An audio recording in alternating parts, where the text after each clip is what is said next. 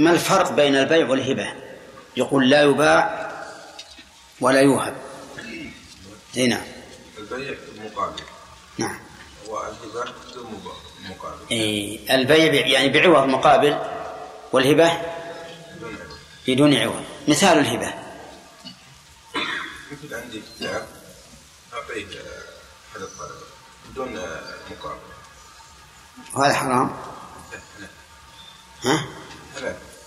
يعني إذا كانت وإذا كان وقف الكتاب أي إذا كان وقف عن انتهيت من الكتاب هذا فأنقله إلى أحد طلبة العلم. مجانا. لا. ها. أكيد مجانا بدون مقابل. طيب. ولكن أقصد إلى الانتفاع به. طيب. يكون وقف على طلب العلم. المهم فهمنا أنه لا أنه لا يباع كذا. وأن الفرق بين البيع والهبة أن الهبة تبرع بدون عوض والبيع عقد بعوض. واضح؟ طيب. فيه حديث أبي هريرة أن الرسول صلى الله عليه وسلم بعث عمر.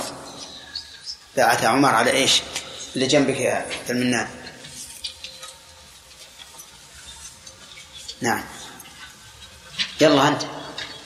أي نعم. ما حضرت؟ طيب. نعم تفضل. بعثها على الصدقة. وش وش معنى بعثها على الصدقة؟ أرسله إلى جمع الصدقة. اللي هي الزكاة. طيب. أحسنت. لماذا استشهد المؤلف عبد الرحمن داود؟ عبد الرحمن بن داود. لماذا استشهد المؤلف بهذا الحديث في باب الوقف؟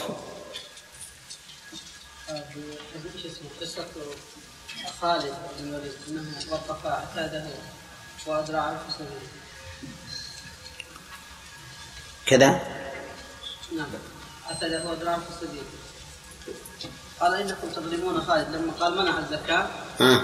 قال انكم تظلمون خالد نعم آه فقد فقد احتبس احتبس ما واعتدى في وجه وجه الدلالة. أنه وقف هذه الأشياء. في سبيل. طيب هل يجوز إيقاف الأعيان المنقولة؟ مختلف العلماء في ذلك. لكن صحيح الجواب. الصحيح الجواب. طيب الأشياء التي لا ينتفع بها إلا بت- إلا بتلفها. تكون صدقة وما تكون هل يجوز؟ ما تكون وقفة ها. فتكون صدقة. مم. لا يمكن الانتفاع بها إلا في ذهاب عينها إيه. ما تكون وقفة الوقف هو حبس الأصل وتبرع بالله طيب إذا قال قائل بل تكون وقفة. وأن تقول تكون صدقة. فما الفرق بين القولين؟ هل يترتب عليهما حكم؟ ها؟ نعم لأن ال- الوقف أصله يبقى. ولا لا إذا قلنا بأنه يجوز إيقاف الشيء الذي يتلف بالانتفاع به. وقلنا لا يجوز ولكنه صدقة. ما ما ما أنا ما حضرت الدرس. ما حضرت. وبعد هذا كله يا عبد الرحمن. عبد الرحمن تقول ما حضرت الدرس. نعم. ها يا أحمد. في فرق عن إذا قلنا إنه ما بالبيع بالبيع. لأن إذا قلنا إنه ليس وقف وإنما صدقة فقبل القبض يجوز له إنه يبيعها مثلا. وإذا قلنا إنه وقف ما يجوز إنه يبيعها مم. يعني إذا قلنا إن البيع لا, لا إن الوقف لا يصح فقال الإنسان هذا وقف على الفقراء. نقول هذا ما يصح. فله أن يبيعها يتصرف فيه ويعمل ما شاء. وإذا قيل صدقة وقبضه الفقير فلا يجوز. فلا يجوز. لكن الراجح أنه أنه يجوز. وأنه إذا قال هذا وقف خرج عن ملكه ولا بد أن ينفذ على الجهة التي وقفه عليها. طيب. حضرت لكن نسيت عشان ما في أقول حضرت الدرس لكن أي حضرت الآن ما في شيء. لا لا حضرت الدرس طلبت الشرح. أي لكن نسيت لكي لا يكون كذبا أي جزاك الله خير. جزاك الله خير. لكن الإنسان إذا إذا أخبر عما يظن فلا بأس ولو خالف الواقع إيه خير. شيخ طيب. نعم يعني ما تقول في حديث خالد هل فيه دليل على ج- الغيبة؟ ليس في دليل ها؟ ليس في ليس فيه دليل. أليس قالوا منع ابن جميل؟ منع العباس؟ هذا منافق من باب الولاية. نعم ولا بد أن يخبر. نعم. أحسنت.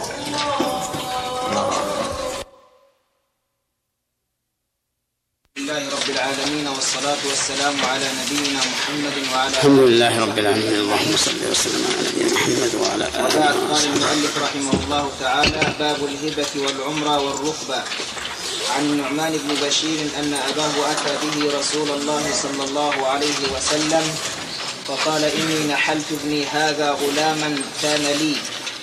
فقال رسول الله صلى الله عليه وسلم أكل ولدك نحلته مثل هذا؟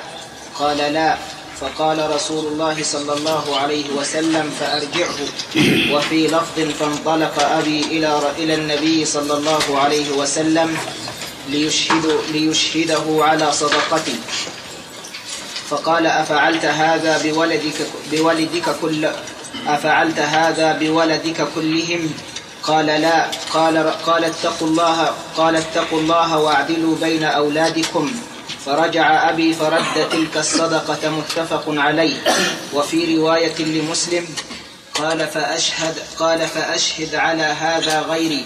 ثم قال أيسرك أن أيسرك أن يكون لك أيسرك أن يكونوا لك في البر سواء؟ قال بلى. قال فلا. إذن وعن ابن عباس بسم الله الرحمن الرحيم. الحمد لله رب العالمين والصلاة والسلام على نبينا محمد وعلى آله وأصحابه أجمعين. قال المؤلف رحمه الله تعالى باب الهبة. الهبة مشتقة من هبوب الري- الريح. لأنها تمر بدون مقابل وهي التبرع بتمليك المال بلا عوض لمنفعة المعطى. وذلك أن التبرع بلا عوض قد يراد به التقرب إلى الله وقد يراد به التودد وقد يراد به منفعة المعطى فقط. فما يراد به التقرب إلى الله يسمى صدقة. وما يراد به التودد إلى المعطى يسمى هدية. وما يراد به مجرد نفع المعطى بقطع النظر عن الموادة والتقرب إلى الله يسمى هبة. يسمى هبة. وتشترك الثلاثة في أنها تبرع بدون عوض. والأصل في الهبة الجواز. كما أنه الأصل في جميع العقود. وإذا عرفت أن الأصل في جميع العقود الجواز فاعلم أنه متى ادعى مدع أن هذا العقد حرام فعليه الدليل. لأن استصحاب الأصل دليل شرعي. وأما العمرة والرقبة فهي الهبة المقيدة بالعمر وسيأتي إن شاء الله بيان أوصافها. الهبة المقيدة بالعمر تسمى عمرة وتسمى رقبة أما كونها تسمى عمرة فواضح لأنها مشتقة من العمر. وأما كونها تسمى الرقبة فلأن كل واحد منهما يرقب موت الآخر. لأنها مقيدة بالعمر وبعد العمر ترجع إلى صاحبها على خلاف في هذه المسألة وتفصيل يأتي إن شاء الله. قال المؤلف رحمه الله عن النعمان بن بشير رضي الله عنهما أن أباه أتى به رسول الله صلى الله عليه وسلم فقال إني نحلت ابني هذا غلاما كان لي. نحلت أعطيت ابني. ومنه قوله تعالى وآتوا النساء صدقاتهن نحلة أي عطية تامة. وقوله إني نحلت ابني هذا غلاما كان لي. قد يقول قائل لماذا أتى به الرسول صلى الله عليه وسلم؟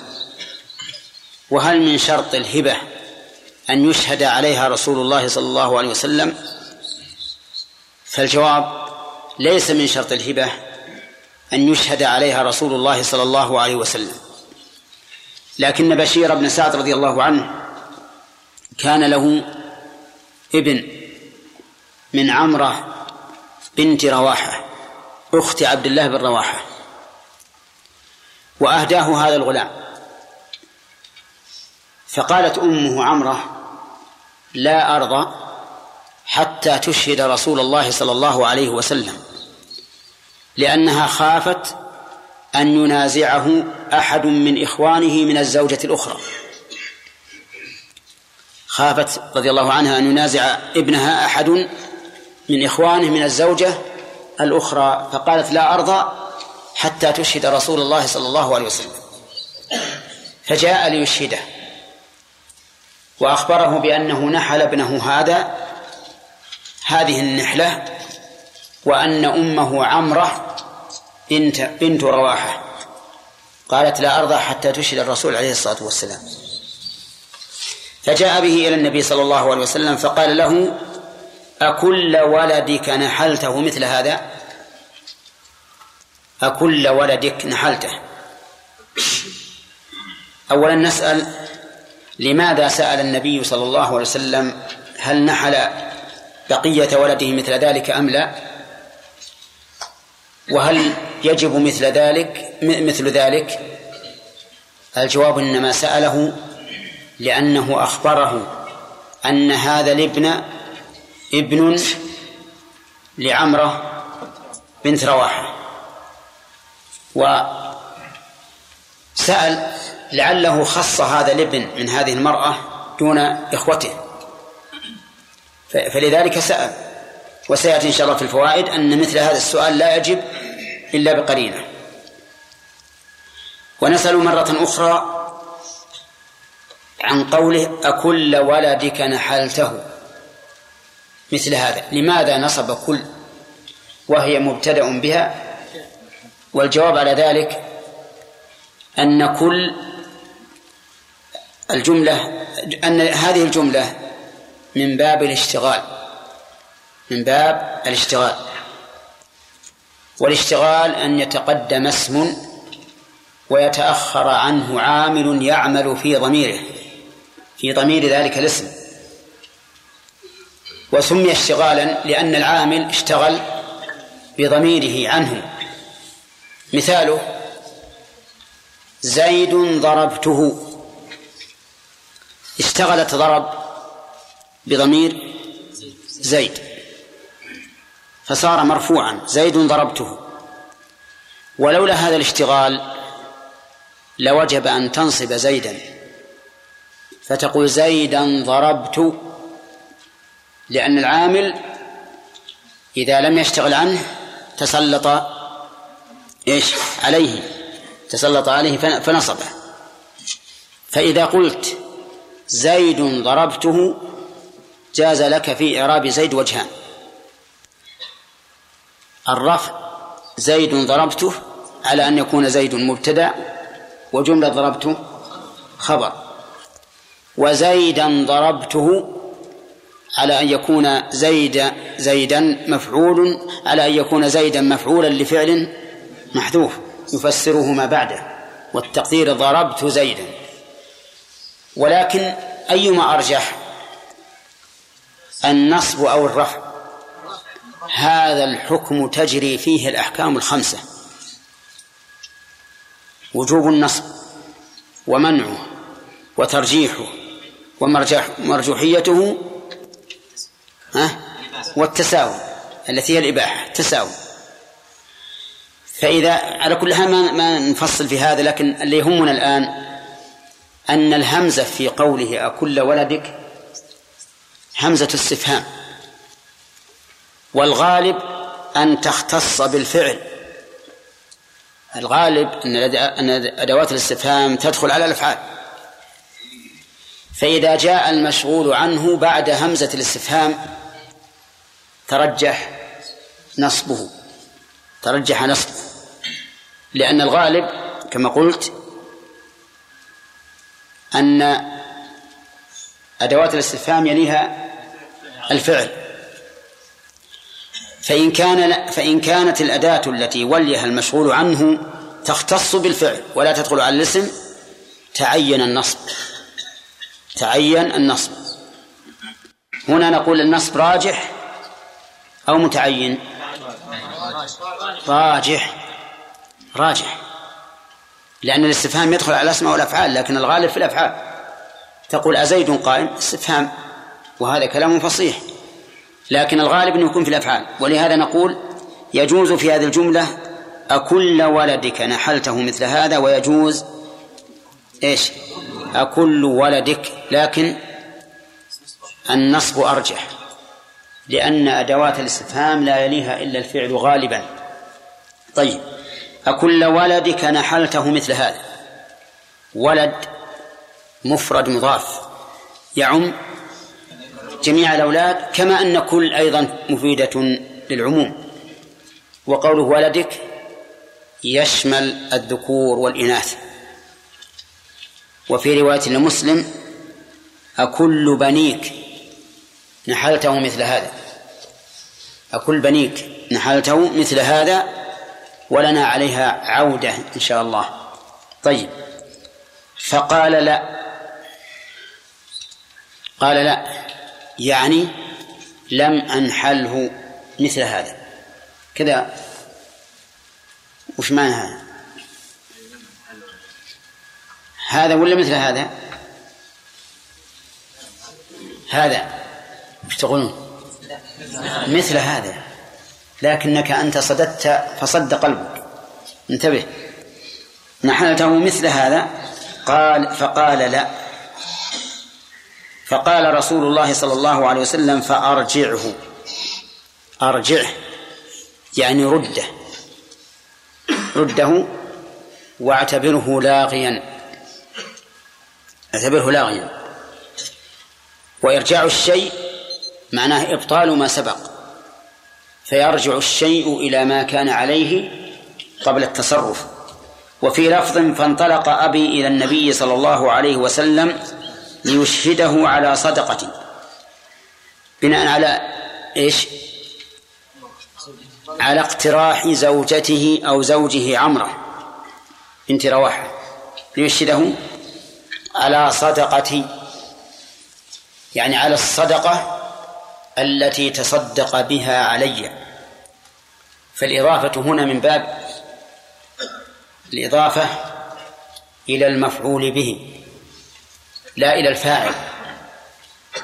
لأنك تضيف الصدقة إلى نفسك أحيانا وإلى من تصدقت به عليه. من تصدقت بها عليه.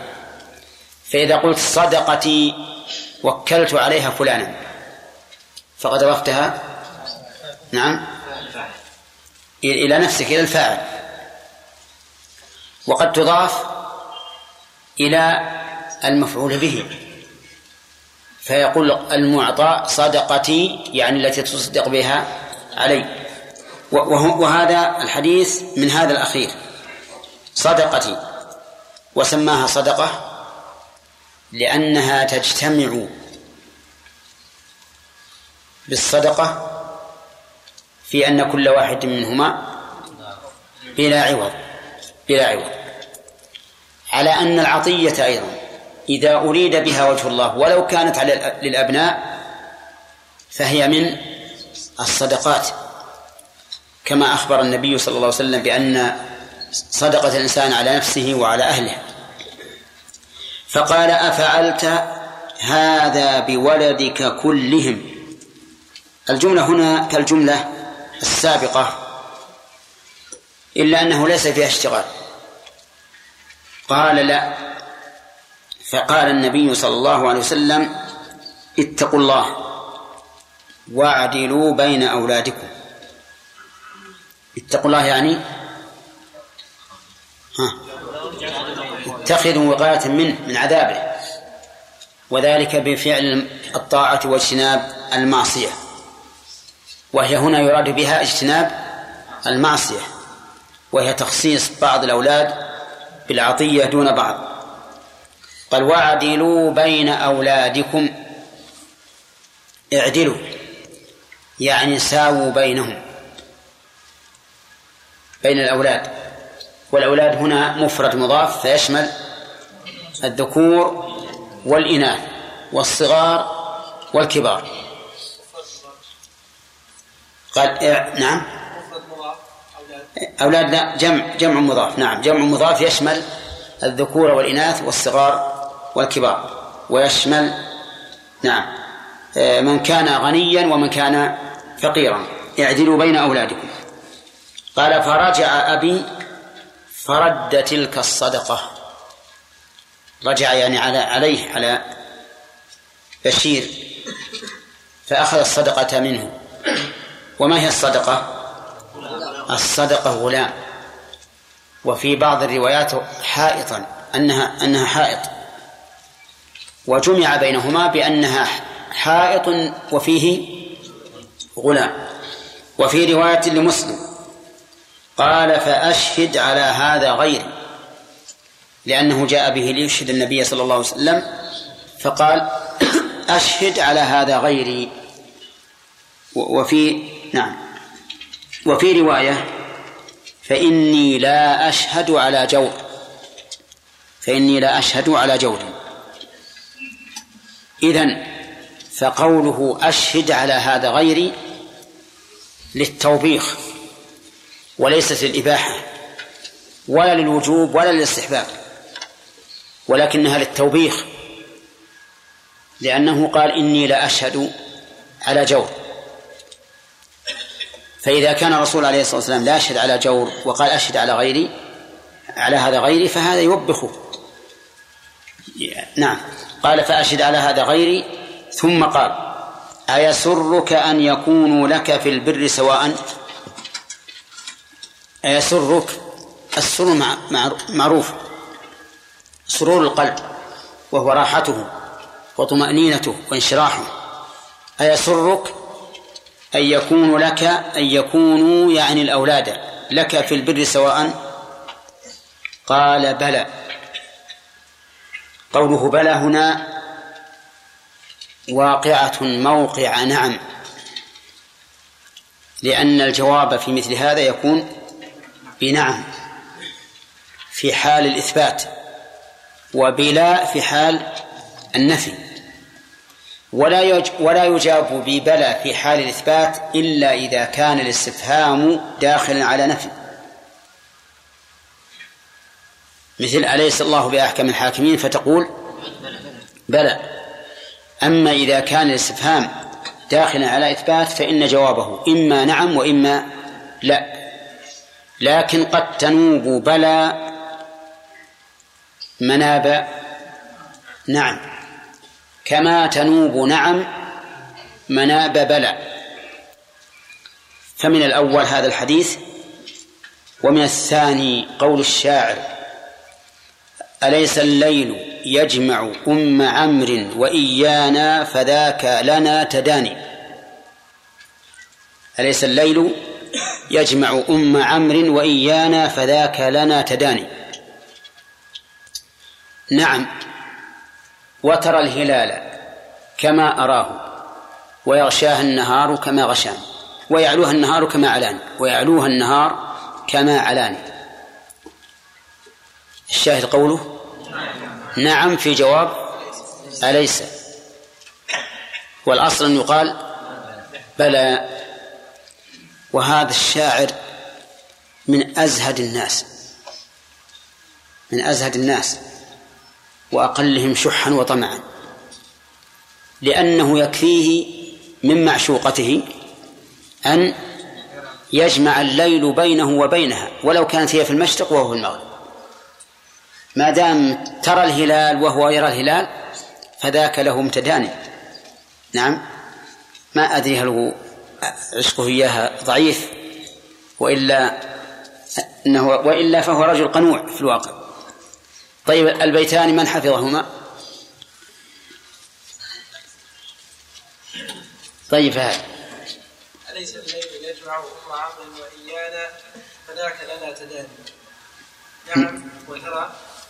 نعم وترى الهلال نعم. يعشقها. لا لا لا يعشقها؟ وين؟ مشكلة عشقها بينزل الأرض يا فهد. ويعلوها النهار لا قبله قبله. أليس أليس الليل. لا أهت البيت الثاني بس. طيب طيب. نعم. وترى الهلال كما أراه ويعلوها النهار كما كما يعلاني نعم صح. قال النبي صلى الله عليه وسلم لما قال له سعد.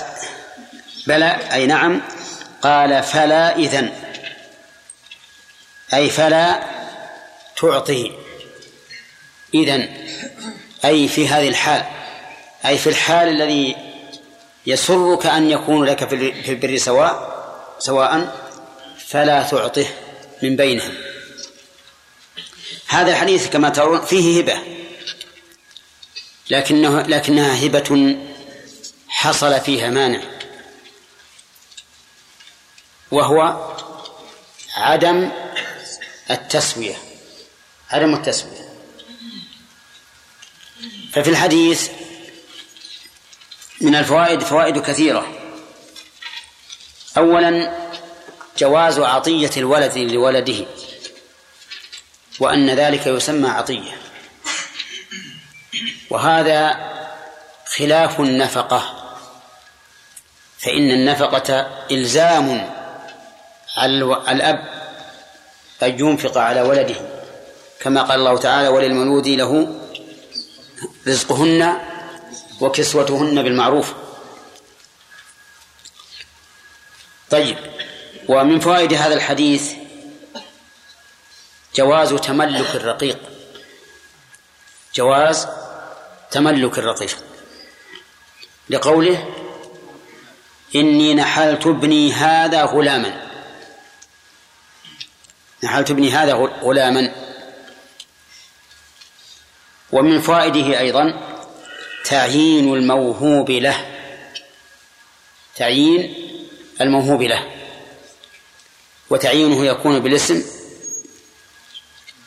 ويكون بالإشارة. وطريقه هنا الاسم أو الإشارة؟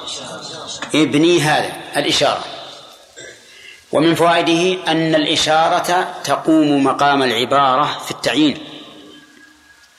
الإشارة تقوم مقام العبارة في التعيين. ويتفرع من هذه الفائدة أن الرجل لو زوج ابنته بالإشارة صح العقد. فلو قال زوجتك ابنتي هذه وهي حاضرة ولم يسمها صح العقد لأن الإشارة تقوم مقام العبارة. طيب. ومن فوائد هذا الحديث أنه ينبغي أو يجب على السائل أن يستفصل إذا دعت الحاجة إلى ذلك. لأن النبي صلى الله عليه وسلم ها؟ المستفت المفتي يعني. نعم؟ نعم أنه يجب على المفتي أن يسأل إذا دعت الحاجة إلى ذلك. ها؟ لأن النبي صلى الله عليه وسلم سأله أكل ولده نحله مثل هذا. أما إذا لم يكن هناك حاجة فإنه لا يجب السؤال. لا يجب السؤال ولا الاستفصال ولهذا كان النبي عليه الصلاة والسلام يسأل كثيرا عن مسائل ولا يستفصل ولو وجب ذلك لكان فيه مشقة.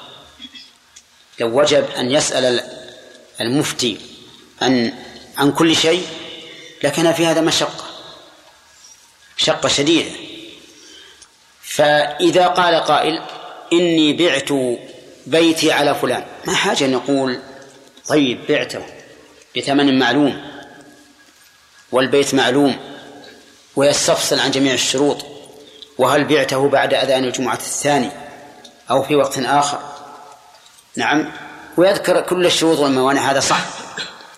لكن إذا دعت الحاجة إليه وكان المقام يقتضيه فإنه لا بد من الاستفصال. فلو جاءك سائل يقول مات هلك هالك عن بنت وأخ وعم وعم شقيق بنت وأخ وعم شقيق. فهنا ستقول للبنت النصف. يحتاج تفصيل ولا لا؟ ها؟ ما يحتاج. البنت لها النصف على كل حال. الأخ والعم. يحتاج إلى تفصيل. لأنك ستقول هل الأخ شقيق أو لأب أو لأم؟ إن قال السائل لأم لأم فالباقي بعد فرض البنت للعم. لأن الأخ من الأم لا يرث مع الفرع شيئا.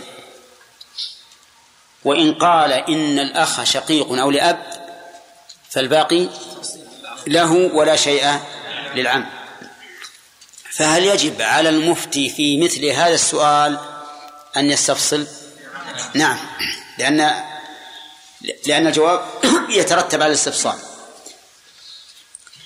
ومن فوائد هذا الحديث أنه يجب التسوية في عطية الأولاد لقوله أكل ولدك نحلته مثل هذا. نحلته مثل هذا. لأن المماثلة تقتضي التسوية وظاهره أنه لا فرق بين الذكر والأنثى. فإذا أعطى الذكر مئة فليعطي الأنثى مئة. مئة. لأن هذه المماثلة. والنبي عليه الصلاة والسلام لم يستفصل. قال كل ولدك. وإلى هذا ذهب كثير من أهل العلم. وهو رواية عن أحمد. أن الواجب تسوية بين الذكر والأنثى. وقال بعض العلماء بل الواجب التفضيل أي تفضيل الذكر في العطية على الأنثى. وأن الإنسان إذا أعطى ولده مئة فليعطي الأنثى خمسين وإذا أعطى الأنثى مئة فليعطي الذكر مئتين. واستدل هؤلاء بأنه لا أحد أعدل من الله. لا أحد أعدل من الله. وقد قال الله تعالى يوصيكم الله في أولادكم للذكر مثل حظ الأنثيين. للذكر مثل حظ الأنثيين. ولأن المال المال لو بقي عند الأب حتى مات لكانت قسمته على الأبناء والبنات بالتفضيل. للذكر مثل حظ الأنثيين. فكيف نقول إذا قدم تمليكهما وجبت التسوية فما دام هذا المال لو بقي حتى مات الأب لاقتسموه بالتفضيل فكذلك إذا قسمه هو فليكن بالتفضيل. وأجابوا عن الحديث أجابوا عن الحديث بأن كلمة ولد صالحة للذكور والإناث. وأحد أو إحدى روايات مسلم ألك بنون تفيد بأن بشير بن سعد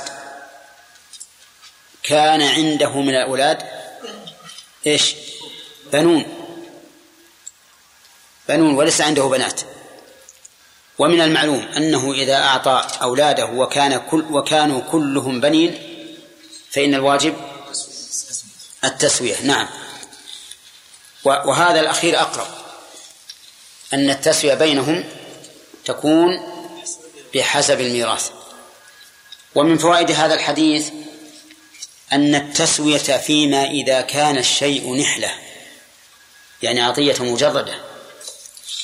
أما إذا كان الأخ. صلوا يا عبد الله لا ينام علينا الحين. أما إذا كان لسد الحاجة والنفقة فإن العدل بينهم أن أن يعطي كل واحد ما إيش؟ يسد حاجته ويكفيه. سواء كان أكثر من الثاني أم أقل أم مساويا. فإذا قدر أنه أن له ولدين أحدهما صغير والثاني كبير طويل. الصغير يكفيه, يكفيه من الثياب؟ متر. وهذا الكبير الطويل يحتاج خمسة أمتار مثلا. نعم. فهل نقول إذا كسوت الكبير خمسة أمتار فادخر للفقير للصغير ما يقابل الزائد؟ ها؟ لا. لأن النفقة العدل فيها أن تعطي كل واحد منهم ها كفايته. كذلك لو كان عنده أبناء بلغ أحدهم سن الزواج فزوجه والآخرون صغار فهل يعطي الآخرين مثل المهر الذي أعطاه الكبير؟ لا. بل لو أعطاهم لوجب أن يعطي الكبير مثل ما أعطاهم. طيب هل يجوز أن يوصي بمثل ما أعطى الكبير مهرا للصغير؟ لا يجوز. ولو أوصى لبطلت الوصية. بل نقول العدل بينهم أن من بلغ سن الزواج وطلب الزواج تزوجه.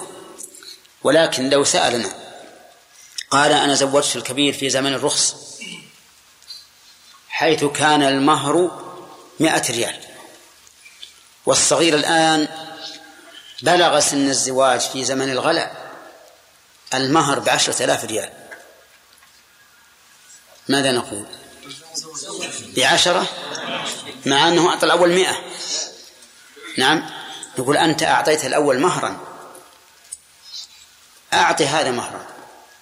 وإن كان الأمر بالعكس زوج الكبير في حال الغلاء ثم رخصت المهور فهل يعطي الصغير الذي زوجه حال رخص المهور يعطيه ما زاد في مقابل ما أعطى الكبير؟ لا. لأن هذا كفاية. ومثل ذلك لو احتاج أحد الأولاد إلى علاج وأعطاه علاجا أو عالجه في بلد آخر. فإن هذه النفقات لا يلزم أن يعطي مثلها الآخرين لأنها للحاجة. طيب لو أعطى أحدهم لكونه طالب علم فأعطاه من أجل طلب العلم ولم يعطي الآخرين. فهل يجب عليه أن يعطي الآخرين؟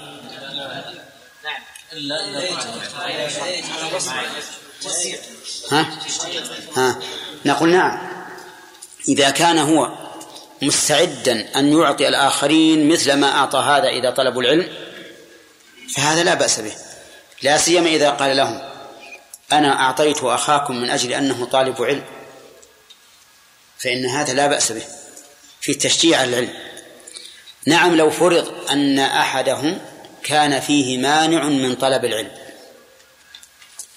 فيه مانع من طلب العلم مثل أن يكون أشل فأعطى طالب العلم. فهنا قد يتوجه القول بأن يعطي الأشل لأنه إنما ترك طلب العلم عجزا عنه لا زهدا فيه ورغبة عنه. طيب لو كان أحدهم يعمل معه في فلاحته أو تجارته فنحله شيئا دون الآخرين هل يجوز أم لا؟ لا يجوز. نعم. طيب نقول إذا كان هذا العامل مع أبيه متبرعا وقصده البر فإنه لا. لا يجوز أن يعطيه أبوه شيئا يخصه بشيء. لأن هذا يريد ثواب الآخرة فله ثواب الآخرة. أما إذا كان من نيته أن يرجع على أبيه بمقدار عمله فهنا يعطيه أبوه مقدار عمله ويعامله كأنه أجير أجنبي. يعامل كأنه أجير أجنبي. طيب فإن كان لا ينوي الرجوع على أبيه لكن صار بينه وبين أبيه سوء تفاهم. فقال لأبيه أنا أريد مقابل عملي في مالك أو فلاحتك فهل يعطى بأثر رجعي؟ لا. لا يعطى لأن نقول إنك أنت عملت إيش متبرعا ولا لا؟ متبرعا. ولهذا نقول ينبغي للأب أن يكون عنده شيء من العدل. فإذا كان هذا الولد يعمل معه في فلاحته أو في تجارته ينبغي له أن يجعل له سهما من الربح أو سهما من حاصل الزراعة. نعم لكنه سهم كسهم الأجنبي. لا يبر ولده بزيادة. لا سيما إذا كان الإخوة الآخرون لهم تجارات ومزارع يختصون بها وهذا منقطع على أبيه. فإن مثل هذا يتعين أن يفرض له الأب إيش؟ شيئا إما من الربح. وإما بأجرة شهرية لكن لا يزيد على أجرة المثل. طيب. ومن فوائد هذا الحديث أنه يجوز قول لا أمام من يستحق التعظيم.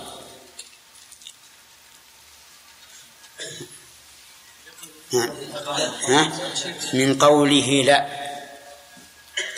وقد ورد في حديث جابر ما هو أعظم من ذلك حيث قال له النبي عليه الصلاة والسلام بعنيه يعني الجمل بأوقية قال لا. فالرسول طلب أنه يبيع عليه قال لا. فإذا يجوز أن يخاطب الكبير والشريف ومن له التعظيم بمثل هذا. أما قول العامة مالك لوى. نعم. بدل من لا. نعم. إيش؟ لوى أو لوى. ما على كل نعم. على كل حال هذه مستعملة عندنا. يريدون بها آه، التعظيم والاحترام. فالظاهر لي إن شاء الله أنها جائزة. وإن كان قد يقول قائل لعل هذا من باب التنطع. إذا كان الصحابة رضي الله عنهم وهم أحسن منا خلقا وأكمل منا أدبا يخاطبون النبي صلى الله عليه وسلم وهو أحق البشر أن يعظم نعم بكلمة لا ليش ما نقول لا؟ نعم ولهذا أنا ربما أقيس هذه على قول بعض العلماء الأولى أن يقول أبول ولا يقول أريق الماء. يعني مثلا قال لك وين رايح؟ تقول رح رحت أبول ولا تقول رحت أريق الماء. وبعض الناس يقول أطير الشراب أو أطير الماء. علم بالواقع أنت ما طيرت شيء ما شفنا شيء طار ولا شيء. نعم. لكن هذه يقولونها من باب التأدب بالألفاظ.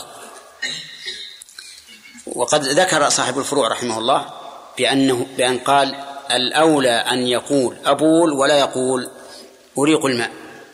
نعم. طيب على كل حال نأخذ من هذا الحديث أنه يقول يجوز أن يقال للشريف المعظم إيش؟ لا.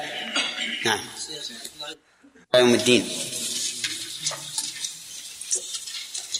مر علينا أنه ينبغي للمفتي إذا سئل أن يستفصل إذا كان المقام يقتضي ذلك من أين تؤخذ فهم؟ قوله صلى الله عليه وسلم كل ولدك نحلته مثل هذا نعم هل له شاهد آخر؟ نعم ها.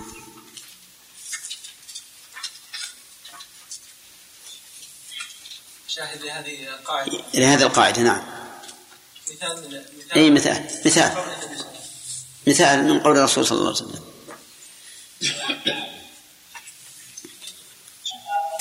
شيخ مثل قول الرسول صلى الله عليه وسلم أكل تمر خيبر هكذا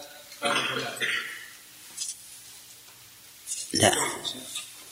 نعم. اي نعم. النبي صلى الله عليه وسلم عندما راى المراه التي يد ابنتيها سوارين من ذهب. قال اتؤدين زكاة هذا؟ لا. وقد الذي دخل المسجد فجلس ولم يصلي ركعتين. ها. فقال أصليت؟ ولم يقل. يعني أمره بالصف بالصف قبل ان فقال أصليت؟ قال لا. دخل والنبي صلى الله عليه وسلم يخطب فجلس فسأله هل صلى أم لا. ويمكن أن- أن يقال أن المثال الذي في قصة المرأة إن من هذا النوع. طيب.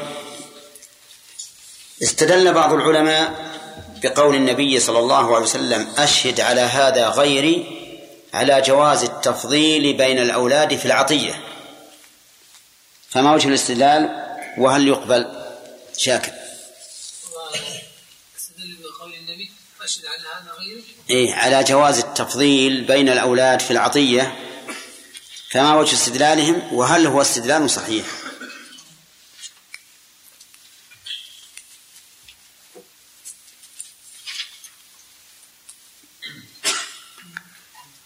رحمك الله.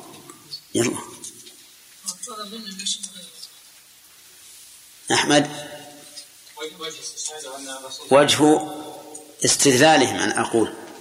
ها. لا ان الرسول صلى الله عليه وسلم قال له اشهد على هذا غيري نعم. انه يجوز لك ان تفعل ذلك واشهد على هذا غيري يعني أقل أحوال الأمر ال- الإباحة. طيب. هل استدلالهم صحيح؟ لا واستدلالهم ليس صحيح. طيب.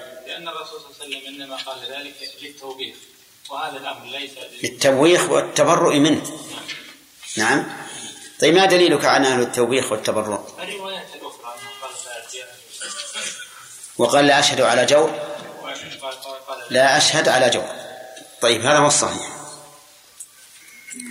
طيب فيه آه أنه صلى الله عليه وسلم قال اتقوا الله وأعدلوا. الأخ. لأن هناك معصية وهي عدم وهي عدم هل يدل هذا التعبير على أن التفضيل بين الأولاد مخالف للتقوى؟ نعم لأن التقوى إنما هي لا من السياق ما هو من التعليل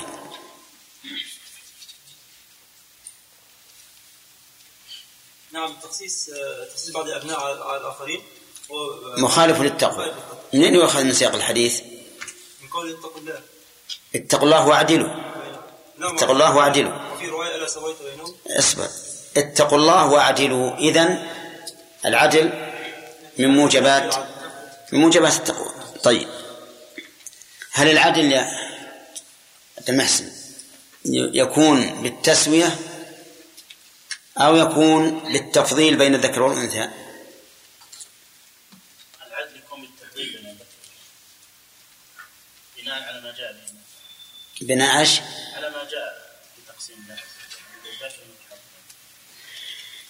إذا العدل أن يعطى الذكر مثل حظ الأنثيين مثل حظ الأنثيين ها؟ نعم طيب إيش الدليل؟ لأنه لو قال قائل أن ظاهر الحديث تسوية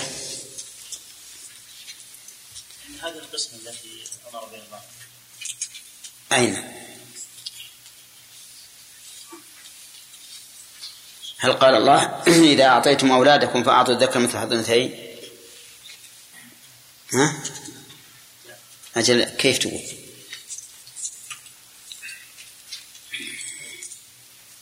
يعني هي الدليل على أن المراد بالعدل في قوله اعدلوا بين أولادكم أن يعطى الذكر مثل حظ الأنثيين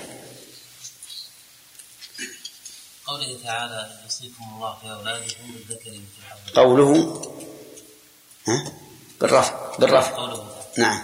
يوصيكم الله في أولادكم للذكر مثل حظ الأنثيين نعم. هذا في الميراث؟ وإذا كان يجب التعدي آه، يجب القسمة بينهم على هذا الوجه في بعد الموت فكذلك في الحياة. ولا أعدل من الله عز وجل فيما يقسمه بين العباد. نعم. هذا من نفس الحديث يؤخذ يا شيخ. كيف؟ يعني قال اتقوا الله واعدلوا بين أولادكم ولم ولم يقل وسووا بين أولادكم. ومقتضى العدل ان أن يعطى كل واحد حقه. إيه بس لو قال قائل ما الدليل عن هذا مقتضى العدل نقول آه، آية الميراث. رواية مسلم. هي رواية مسلم عليك بنون رواية المسائل ألا سويت بينهم؟ نعم. رواية المسائل نعم ه- هذه تدل على القول الثاني. إن المراد بال- بال- بالعدل أن يق- يعطي الذكر والأنثى على حد سواء. لكنه قول مرجوح. نعم. نعم يجاب إن صحت هذه إن صحت الرواية فيجاب عنها بأن المراد بالتسوية أن لا يفضل أحدا على أحد حسب مقتضى قسمة الله عز وجل.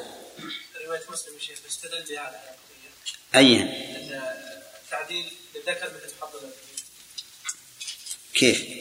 بقوله ألك بنون. أي نعم هو يعني لو قال قائل اتقوا الله واعدلوا بين أولادكم يشمل الذكر والأنثى. أن تسيوا بينهم. قلنا إن الحديث جاء في. في لفظ لمسلم لك بنون. طيب. فيه أكل ولدك نحلته بعضكم قرأها أكل. فهل هذه القراءة صحيحة أو لا؟ صحيح أكل ولدك صحيحة أي نعم. أيهما أرجح؟ النصب أرجح لأنه وليه ما يختص بالفعل غالبا. واضح؟ هذا أعربناه في في حال الشرع. فيه قال بلى في جواب أيسرك أن يكون لك في البر؟ سواء. نعم. ما هو الجواب المتوقع في مثل هذا الاستفهام؟ فهد. ها. الجواب المتوقع أن يقول نعم طيب. لكن بلى تأتي في مقام مكان نعم أحيانا. نعم. ولذلك قال نعم. قال بلى. كما أن نعم تأتي في موقع بلاء أحيانا. طيب. ثم قال المؤلف رحمه الله وأظن أننا قرأنا حديث ابن عباس. طيب. قال المؤلف فيما نقله عن ابن عباس رضي الله عنهما قال قال النبي صلى الله عليه وسلم العائد في هبته كالكلب يقيء ثم يعود في قيئه متفق عليه. وفي رواية للبخاري ليس لنا مثل السوء الذي يعود في هبته كالكلب يقيء ثم يعود في قيئه. ثم يرجع في قيئه نعم. قال النبي عليه الصلاة والسلام العائد في هبته كالكلب. هنا مشبه ومشبه به. المشبه العائد والمشبه به الكلب. وما هو الجامع بينهما؟ الجامع أشار إليه في قوله يقيء ثم يعود في قيئه أي كالكلب في رجوعه في قيئه كالكلب في رجوعه في قيئه. يعني أن الكلب يقيء ما في بطنه من الطعام. ثم يرجع فيأكل هذا القيء فيأكل هذا القيء وذلك لأن الكلب إذا جاع أكل ما, ما يليه. أي شيء يصادفه يأكله. فهذا الذي أعطى الهدية الهبة. ثم بعد ذلك رجع فيها. نقول أنت مثل الكلب. يقيء ثم يعود في قيئه وفي رواية البخاري ليس لنا مثل السوء. السوء بمعنى العيب والنقص والمثل يعني الصفة. يعني ليست صفة السوء لنا نحن المسلمين لأن الإسلام أعلى ما يكون في العبادة والأعمال والأخلاق. وقد ثبت عن النبي عليه الصلاة والسلام أنه مثل رسالته عليه الصلاة والسلام بقصر مشيد مبني إلا موضع لبنة فجعل الناس يطوفون به ويتعجبون منه إلا موضع هذه اللبنة. يعني يقولون ما أحسن هذا القصر ما أجمله إلا أن فيه هذه اللبنة منثلمة يقول فأنا اللبنة فأنا اللبنة. يعني أنه عليه الصلاة والسلام أتم الله به البناء. وذكر عنه صلى الله عليه وسلم أنه قال إنما بعثت لأتمم مكارم الأخلاق. فكل مثل سوء في المعاملات فإن الإسلام بريء منه. ولهذا قال ليس لنا مثل السوء لنا يعني معشر المسلمين. لأن ديننا كامل تام من كل وجه. الذي يعود في هبته كالكلب يقيء ثم يرجع في قيئه. هذا كالأول في قولها الذي يعود في هبته كالكلب يقيء ثم يرجع بدل يعود. والمعنى واحد يعني أنه يشبه الكلب ووجه الشبه بينهما أن كل منهما عاد فيما أخرج منه عاد فيما أخرج منه. الكلب عاد في في القي وهذا عاد في الهبة. هذا الحديث يدل على تحريم الرجوع في الهبة. ولكن متى؟ إذا قبضت. وذلك لأن مقتضى التشبيه أن تكون الهبة قد خرجت من يد من يد الواحد وانفصلت. لأن القيء قد انفصل من الكلب ثم يرجع. فإذا وهب الإنسان شيئا وأقبضه فإنه لا يجوز له أن يرجع فيه.